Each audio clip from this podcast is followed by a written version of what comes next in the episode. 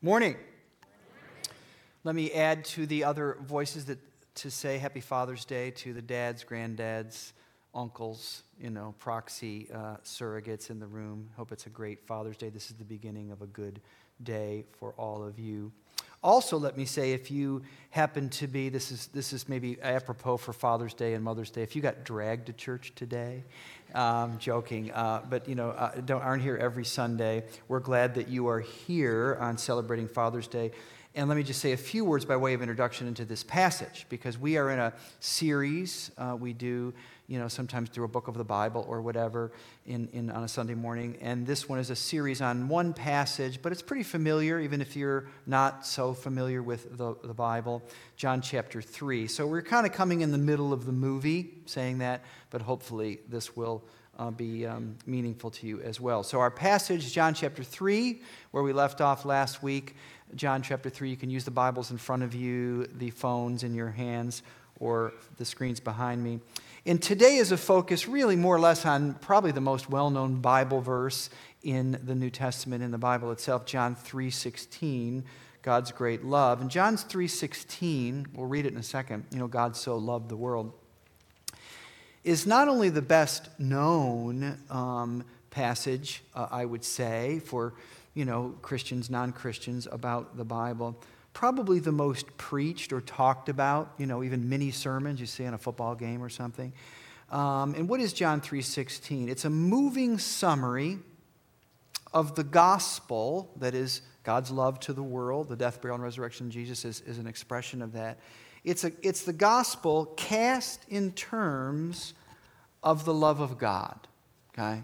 Cast in terms of the love of God um, as human beings, if we're um, think about it, we cannot really fathom the extent of the love of God. I mean, I don't know what would be an example, you know, uh, of a subject that is so big and so vast. Because even if you say, how, you know, the love of your father or the love of your husband, even that would be your wife or friend or child or mom or dad. That's a big thing, right? Because you have to know somebody well to be able to appreciate their love, right? Because, you know, I know them and I've known them now for 10, 20, 30, 40 years. I am a growing understanding of their love. Well, then transfer that to God, who we have much less of a knowledge and a working knowledge of. God is much more vast, at least if you believe the Bible's version, of so much more vast.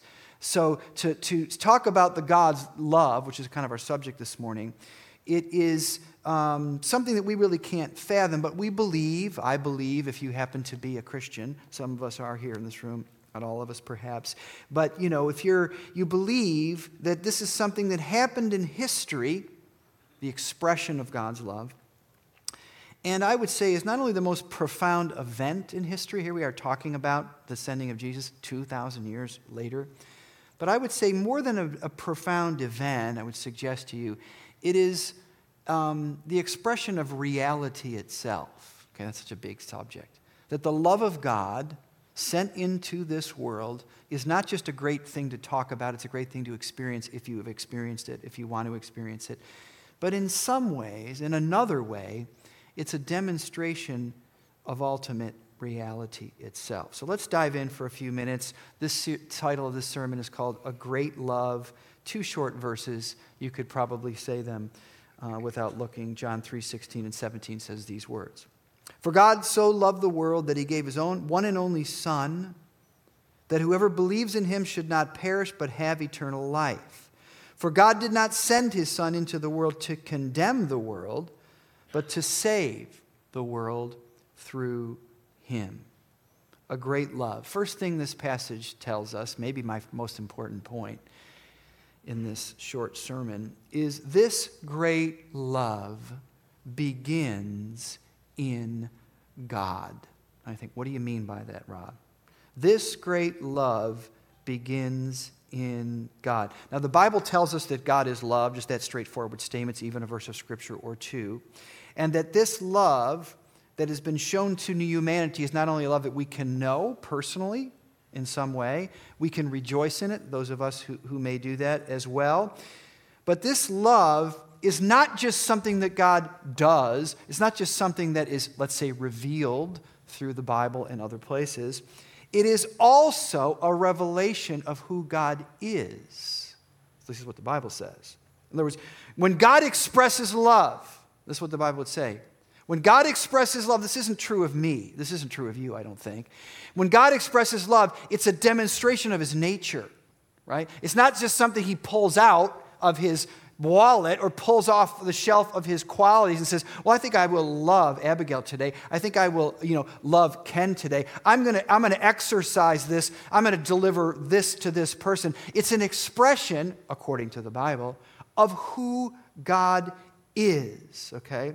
Expression, love is the way he expresses his nature. So I would say to you today, you, you know, you would expect to hear this from a pastor, but I mean this, that God loves you. I mean, I believe that right? I, I'm just saying, I believe whoever you are, whatever your backstory is, whatever interest you have in the things of God, that God loves you. Yet, here's the point this great love begins in God.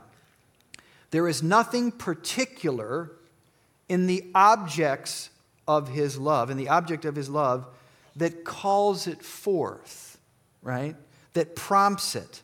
He doesn't love you more when you're good. He doesn't move towards closer because you're good. And then he moves further away from you when you're bad.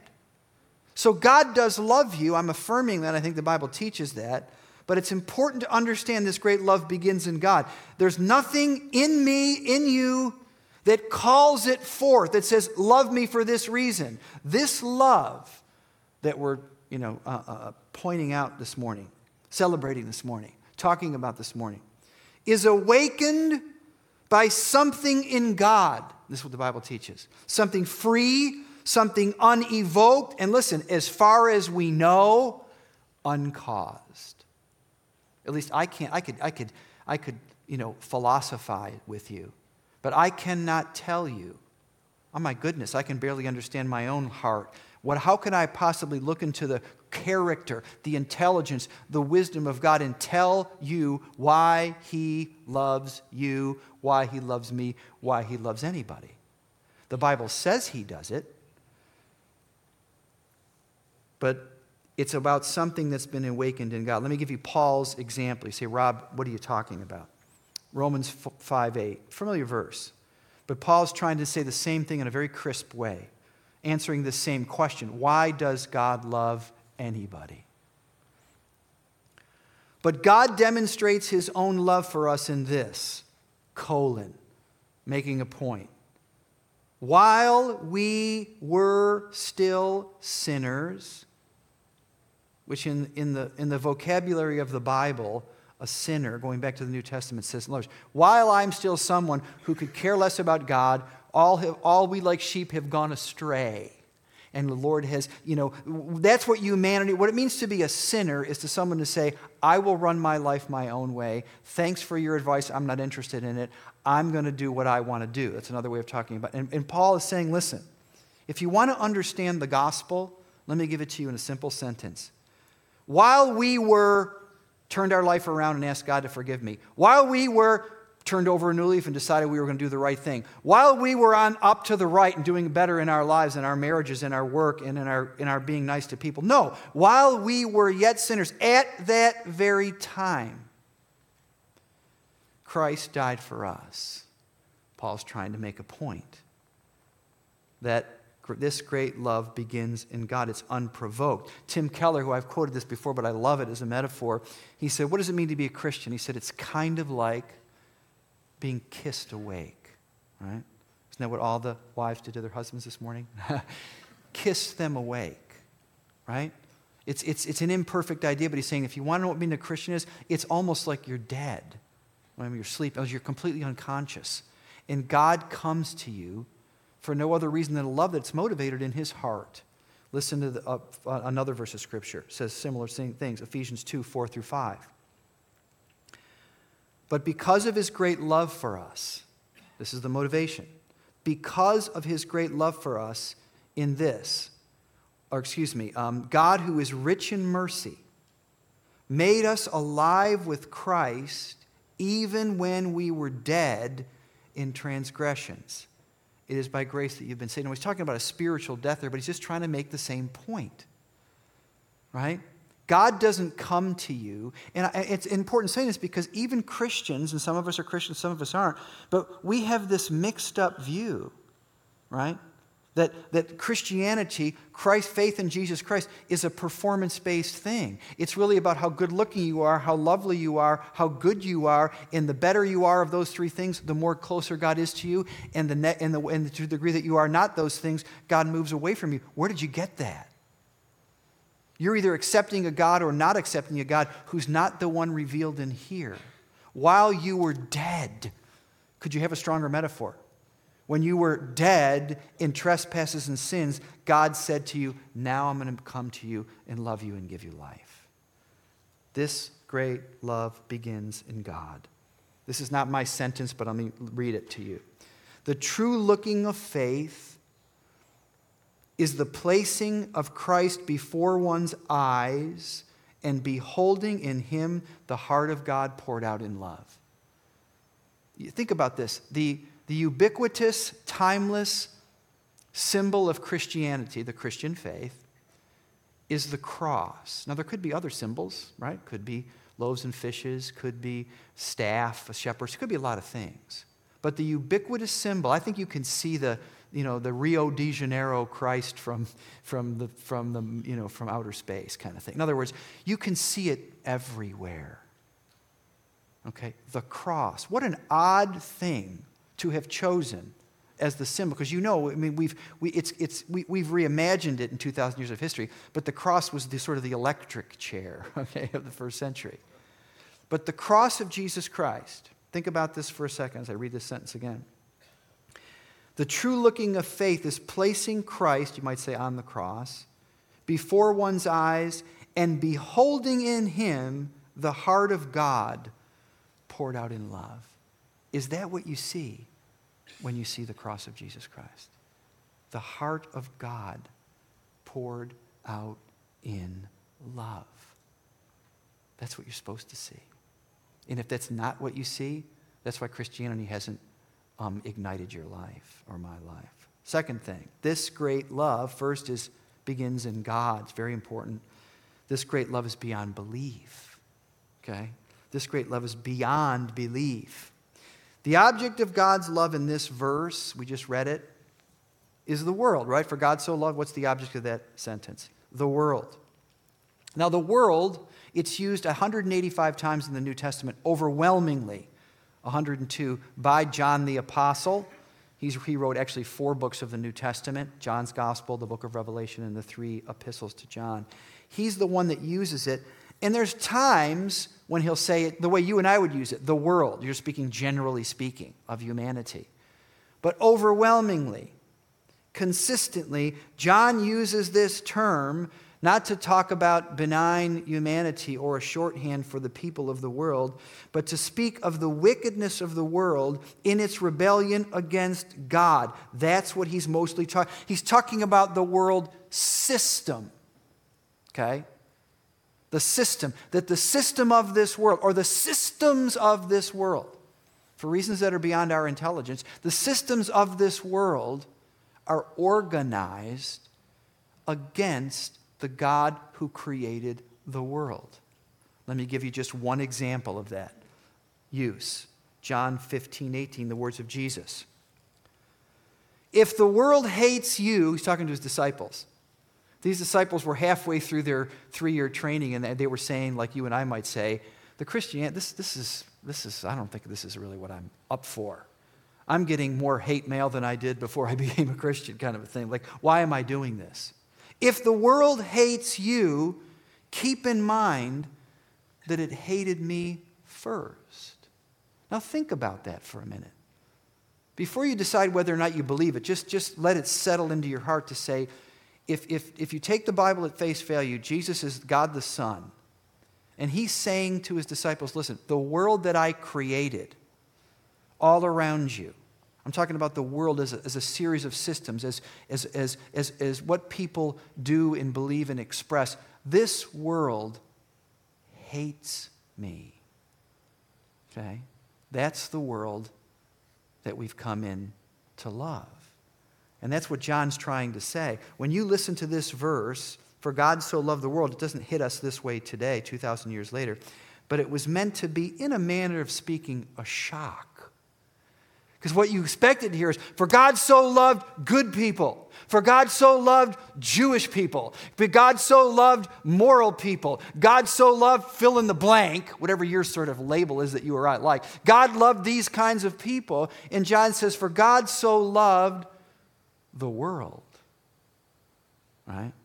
The system organized against him. The same guy or let me say it this way it's against the backdrop of the wickedness of the world that God loves sinners. That's what I'm trying to say. D.A. Carson, another a great theologian of our time, said these words, saying uh, essentially what I'm trying to say here about this word. This love is not to be admired because the world is so big and includes so many people. For God so loved the world, it's big, 7 billion people, whatever. But because the world is so bad in its rebellion against God and his ways. I'm just trying to bring that out to you. This love is beyond belief because God comes to a world that doesn't want anything to do with him, generally speaking, that's basically thumbing its nose at him, that's saying, I'm going this way, I'll do it my way, I don't want your advice, I don't want your love, I don't want your help. God says, I'm coming anyway. This great love is beyond belief. The same guy who wrote John 3:16 wrote John 3:1. Listen to these words. See what great love the Father has lavished on us that we should be called the children of God. And that is what we are. Leave that verse up there. This is what John's saying. And John was an insider. He was a believer. He was a disciple. He said, Listen, he's having this moment, these letters written later in his life, See what great love the Father, what a word, has lavished on us. That's his testimony. That we, that I should be called the children of God. I think there's a sense of disbelief in that. There's a sense of wonder in that. And to make it even better, not only is he calling me, John, or me, Rob, or me, George, a son of God. I don't feel like a son of God. I don't feel like a daughter of God. He's not only calling me that John's saying, listen, this is what we are. There's a sense of wonder, almost a sense of disbelief. This great love is beyond belief. Let me ask you this question as I ask myself, if you happen to be a Christian.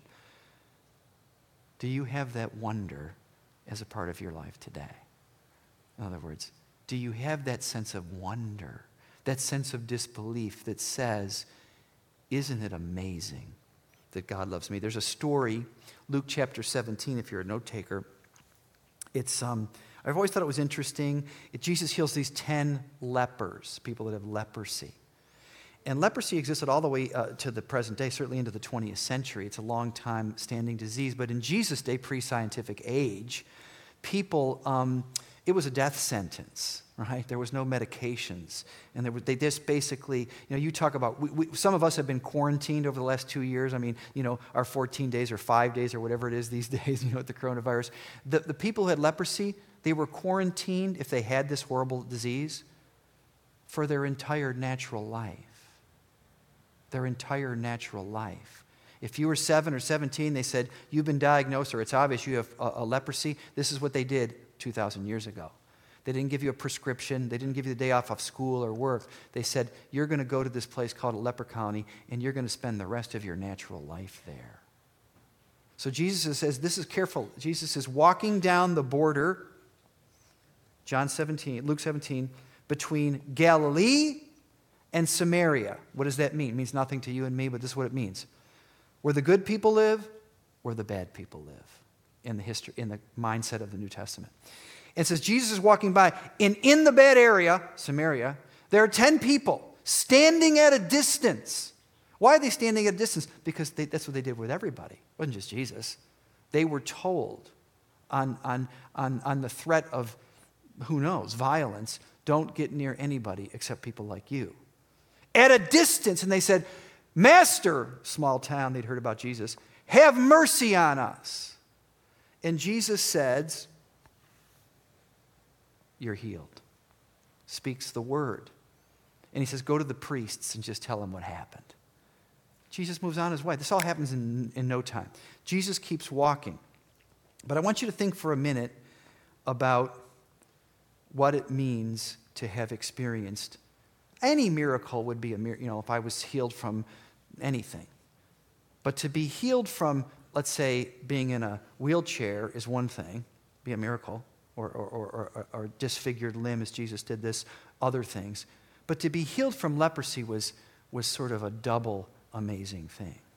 Because lepers were removed basically from all human community, all human touch, and really any sense of hope.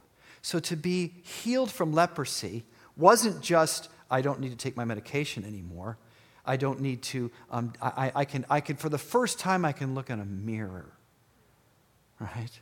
For the first time, I realize I can actually go and live with my family or live with other people. I can go to the market. I'm walk into life in a way that I have never done before. And this is what's so amazing. So this is what happens to these people. But what happens is, as Jesus is walking down, one of these guys comes back, just one. And he comes back and finds Jesus sometime later, and he falls down on the ground. He's broken with joy and gratitude. It's a great love beyond belief. And he's saying, he says in a loud voice, he said, Thank you. Now, here's what's so interesting about this passage. Jesus says, at least what's recorded, he might have said a lot of things. He doesn't say, It's great to see you, it's wonderful, you know, uh, here to give you a hug. He says, Listen, to his disciples, to you, to me, he says, What happened to the other nine? And then he tells you something about the other nine. They were all Jewish. Only this one foreigner, a Samaritan, is the one that came back. How was it that these other nine people also received that healing, also no longer looked the way they did, also could now look in a mirror, also had the joy and the amazement of knowing that they were going to be able to return to, to life and humanity in a way, and none of them came back except this one. And then he says to this guy, the other ones, as far as we know, their healing was intact. They, they, they walked away a healed uh, people. But he says to this one guy, Now go, your faith has made you whole. What's Jesus saying? They all were healed, but only one of them truly experienced faith the way it was meant to be experienced. Only one of them understood John 3 1. Behold, how great love the Father has lavished on me that I should be called a son or daughter of God, and this is what I am. Okay? This love is beyond belief. And if this love has, if you haven't understood it for what it is, that it's born in the heart of God, it's not anything about you, it's not anything about me, good or bad. God has sent Himself, His Son, into this world to let you know in all your rebellion, in all your sin, in all your indifference, in all your anger, to say, listen, to kiss you awake and say, I love you for no other reason than something that's inside of me. If that doesn't capture your imagination, God help us. God help you because there's nothing else in this world that comes within a million miles of that kind of love. You will never, ever, ever find it. This is what John's saying. This is what John is saying. I had one uh, uh, uh, pastor said this guy I like. Here's how you know you're a real Christian and not just a religious person. A real Christian is someone who says, it's an absolute miracle that God could love me.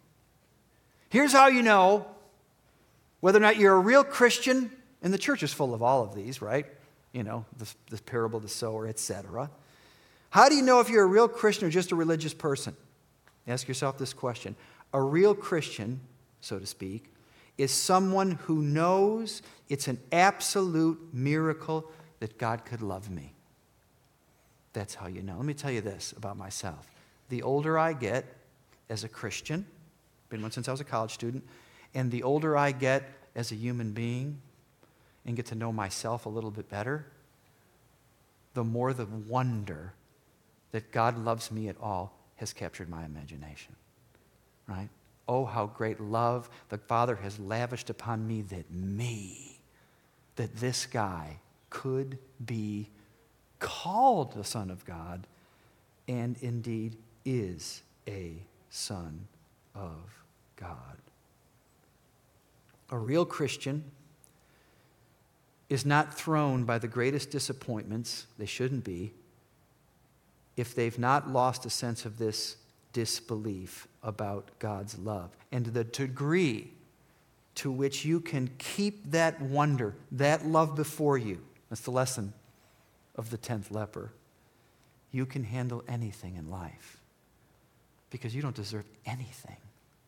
This whole idea of entitlement, oh my goodness, our culture is so full of entitlement, all the way down to the third graders, all the way up to, you know, uh, our, our, our political discourse. It's a big, fat lie and waste of time. It is a wonder and a miracle that God loves you and that He loves me. And He has done everything He can to show up to you and say, while you are yet a sinner, while you are uninterested, while you, in a manner of speaking, are diseased to the core, I love you. Go and be healed. I'm going to kiss you awake. If you say no to that, you're a fool. Really. You're a fool.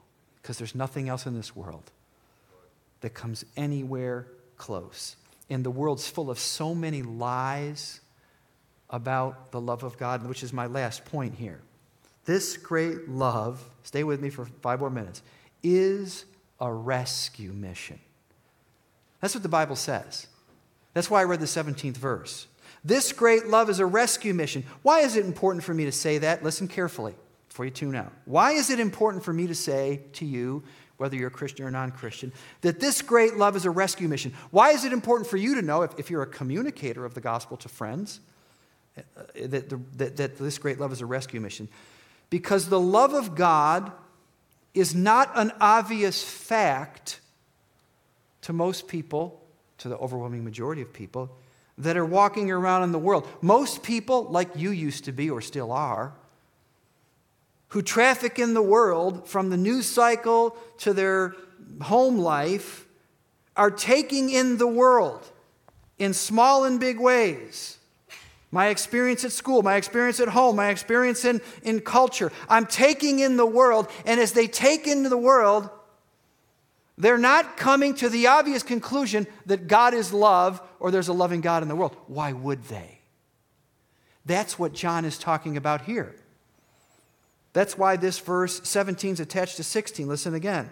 For God did not send his Son into the world to condemn the world. Why say that? Well, he says that because if all you have is the world, that's how you're making a judgment about anything that's the obvious conclusion you're going to come to. You're going to say, listen, whoever made this broken world is not a God of love. I have people tell me that all the time. God did not send his son into the world to condemn the world. It may feel that way because you're judging this big question about God's love from the newspaper, from the news cycle. Listen, from your own experiences. We'll, say, we'll talk about this next week in the last message, but let me say this. Why does he say that God did not send his son to condemn the world? The next verse is going to say this. You know why that's true? For two reasons. One, because of God's love. The second reason is the world's condemned already. That's the irony. The world's condemned already. You come into this world, I come into this world. We don't come into this world and someone makes a mess of it. We don't come into this world and somebody jams up my road with rocks or potholes my, my pathway to happiness. That's already the way the world is. It's condemned already. In the gospel, why is it condemned already? Isn't God the maker of the world? Yes, He is, but it's called human sin and freedom. That's the reality. And God's not, you're not a robot or a puppet. You can live your life however you want. But God says, listen, yes, the world's a broken place. It's not the way I intended it. In thy kingdom come, thy will be done on earth as it is in heaven. That's where it's coming. But in the meantime, I'm, I'm, on, I'm on a rescue mission. Are you interested? It's up to you. It's up to me. Lamentations 3:22. I've gotten into this habit, quick little habit for myself. As I said, the older I get as a Christian, the older I get as a human being. and have a greater appreciation for my own um, imperfect heart, the more the wonder of the gospel is mine. I've, I've tried to do this over the last few years, just little, before I go to bed every night, lay in bed, and just for a minute, half a minute, and I just try to think through kind of what Jason did in this in a few minutes ago in worship and music, and I, and I say, I just want to think of one thing, maybe it's one, maybe it's two, of something I can thank God for. I'm trying to cultivate gratitude, and I'm almost never get, you know, miss it. I mean, if I'm thinking about it, Lord, I just want to thank you for this small thing, this word, this encouragement, this friend, this whatever, this gift. And then I try to wake up every morning. You're familiar with the verse. Um, that says, you know, God's compassions are, are rich, they're new mercies every morning. And I realize that every day in, in, as a Christian, every as a human being, if you walk with God, it's a fresh, clean sheet approach. Even parenting's not that way, right? But that's the way, or marriage is not that way. But with God, it's a clean sheet approach. And says you can come to Him every morning and say, I want a new mercies. And you know what? I come to God every morning and say, God, give me new mercies. But listen to this verse that we often quote. This is just a part of uh, uh, Lamentations 3:22. Because of the Lord's great love, we are not consumed. For his compassions never fail. They're new every morning, right? But that verse is not only a precious promise about God's mercy, listen carefully, it's a worldview. It's a worldview. Because of the Lord's great love, we are not consumed. Well, what's consuming you? What would be consuming me? In consume, what's after me that I need God's compassion and mercy? The world's condemned already. The world that hated me before it ever hated you. The systems of this world have been organized against the ways of God from the very beginning. It, the world is, is, is a system that is out to tear you down and tear me down. I don't mean that in some, you know, uh, uh, mystical, overly mystical way. It's the nature of a broken world. That's a worldview. God's great love is a rescue mission, right? It's a rescue mission. Don't confuse what's going on in the world with what's going on with God. God is not the world, He's come to rescue the world. This great love is beyond belief. You know, uh, today, tomorrow, it's Juneteenth. Some of us don't even know what that means. So it's a new national holiday. But it's just an interesting metaphor uh, for this point.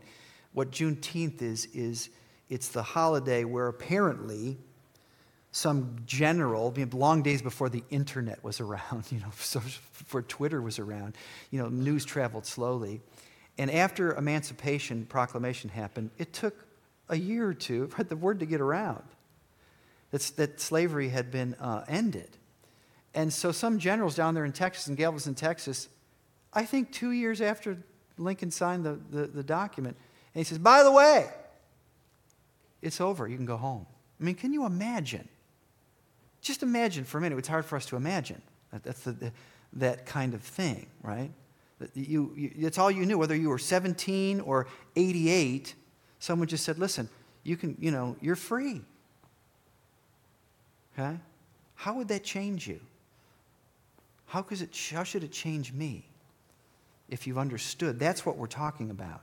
It's a great love that begins in God. It's a great love that's beyond belief. But listen, it's a rescue mission. Rescue mission. Dale Bruner, listen to these words. Sometimes, great um, theologian of our day, sometimes perversely, God's one great hour of sharing in Jesus has been interpreted as God's one great act of showing up in the world as a rotten place, and all of us in it as miserable sinners. But let us beware of turning God's one great act of love into one great act of damnation.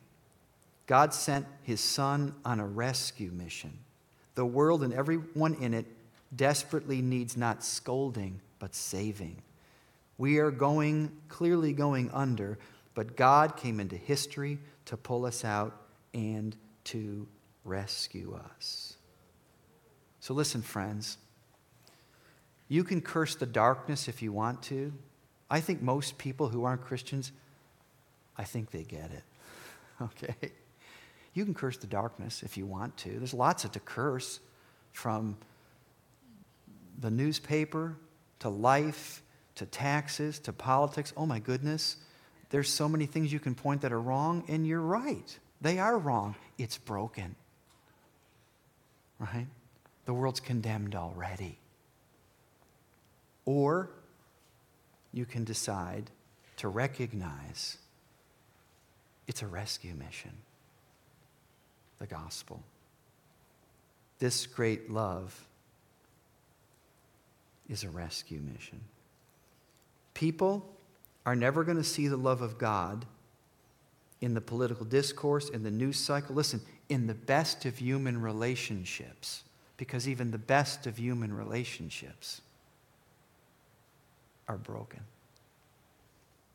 Okay? They will see it if they see it in the unexplained, beyond belief wonder that they see in you, right? That they see in the one leper that returns and says, Behold how great love has been lavished. God has lavished on me. That I, sinner as I am, would be called a son or daughter of God. And this is what I am. Amen? Let's pray. God, thank you for this time and morning. We ask for your blessing. Help us, help me first to be a better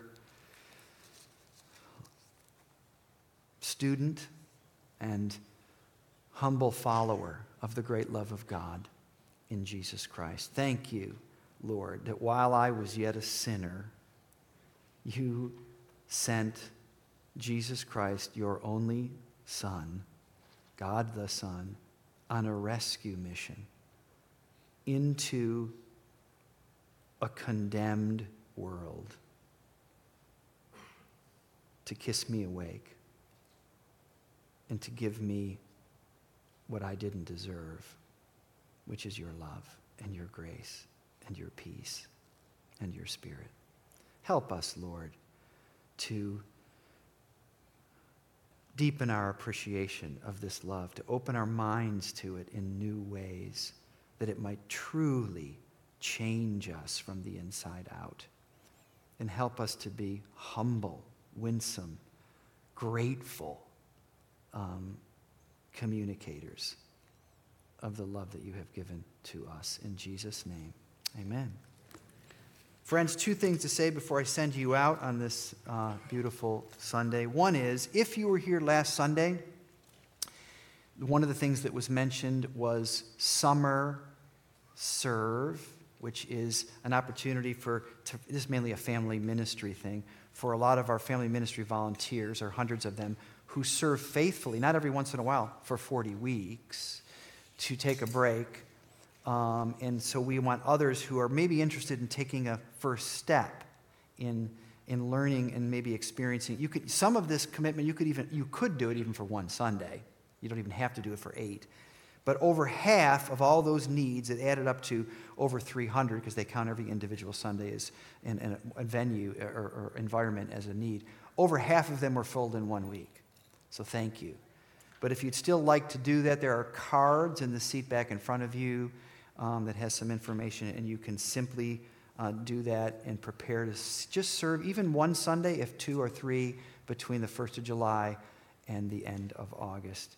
We'd love for you to do that. And if you are new, maybe you were the Father's Day um, only uh, Sunday, you came with your friend, we're so glad you're here. Soon as you walk out, there's a table to the right. It's just a, a our guest um, leaders are there. They just want to say hello, give you a gift. Glad you're here. Have a great Sunday. Again, happy Father's Day.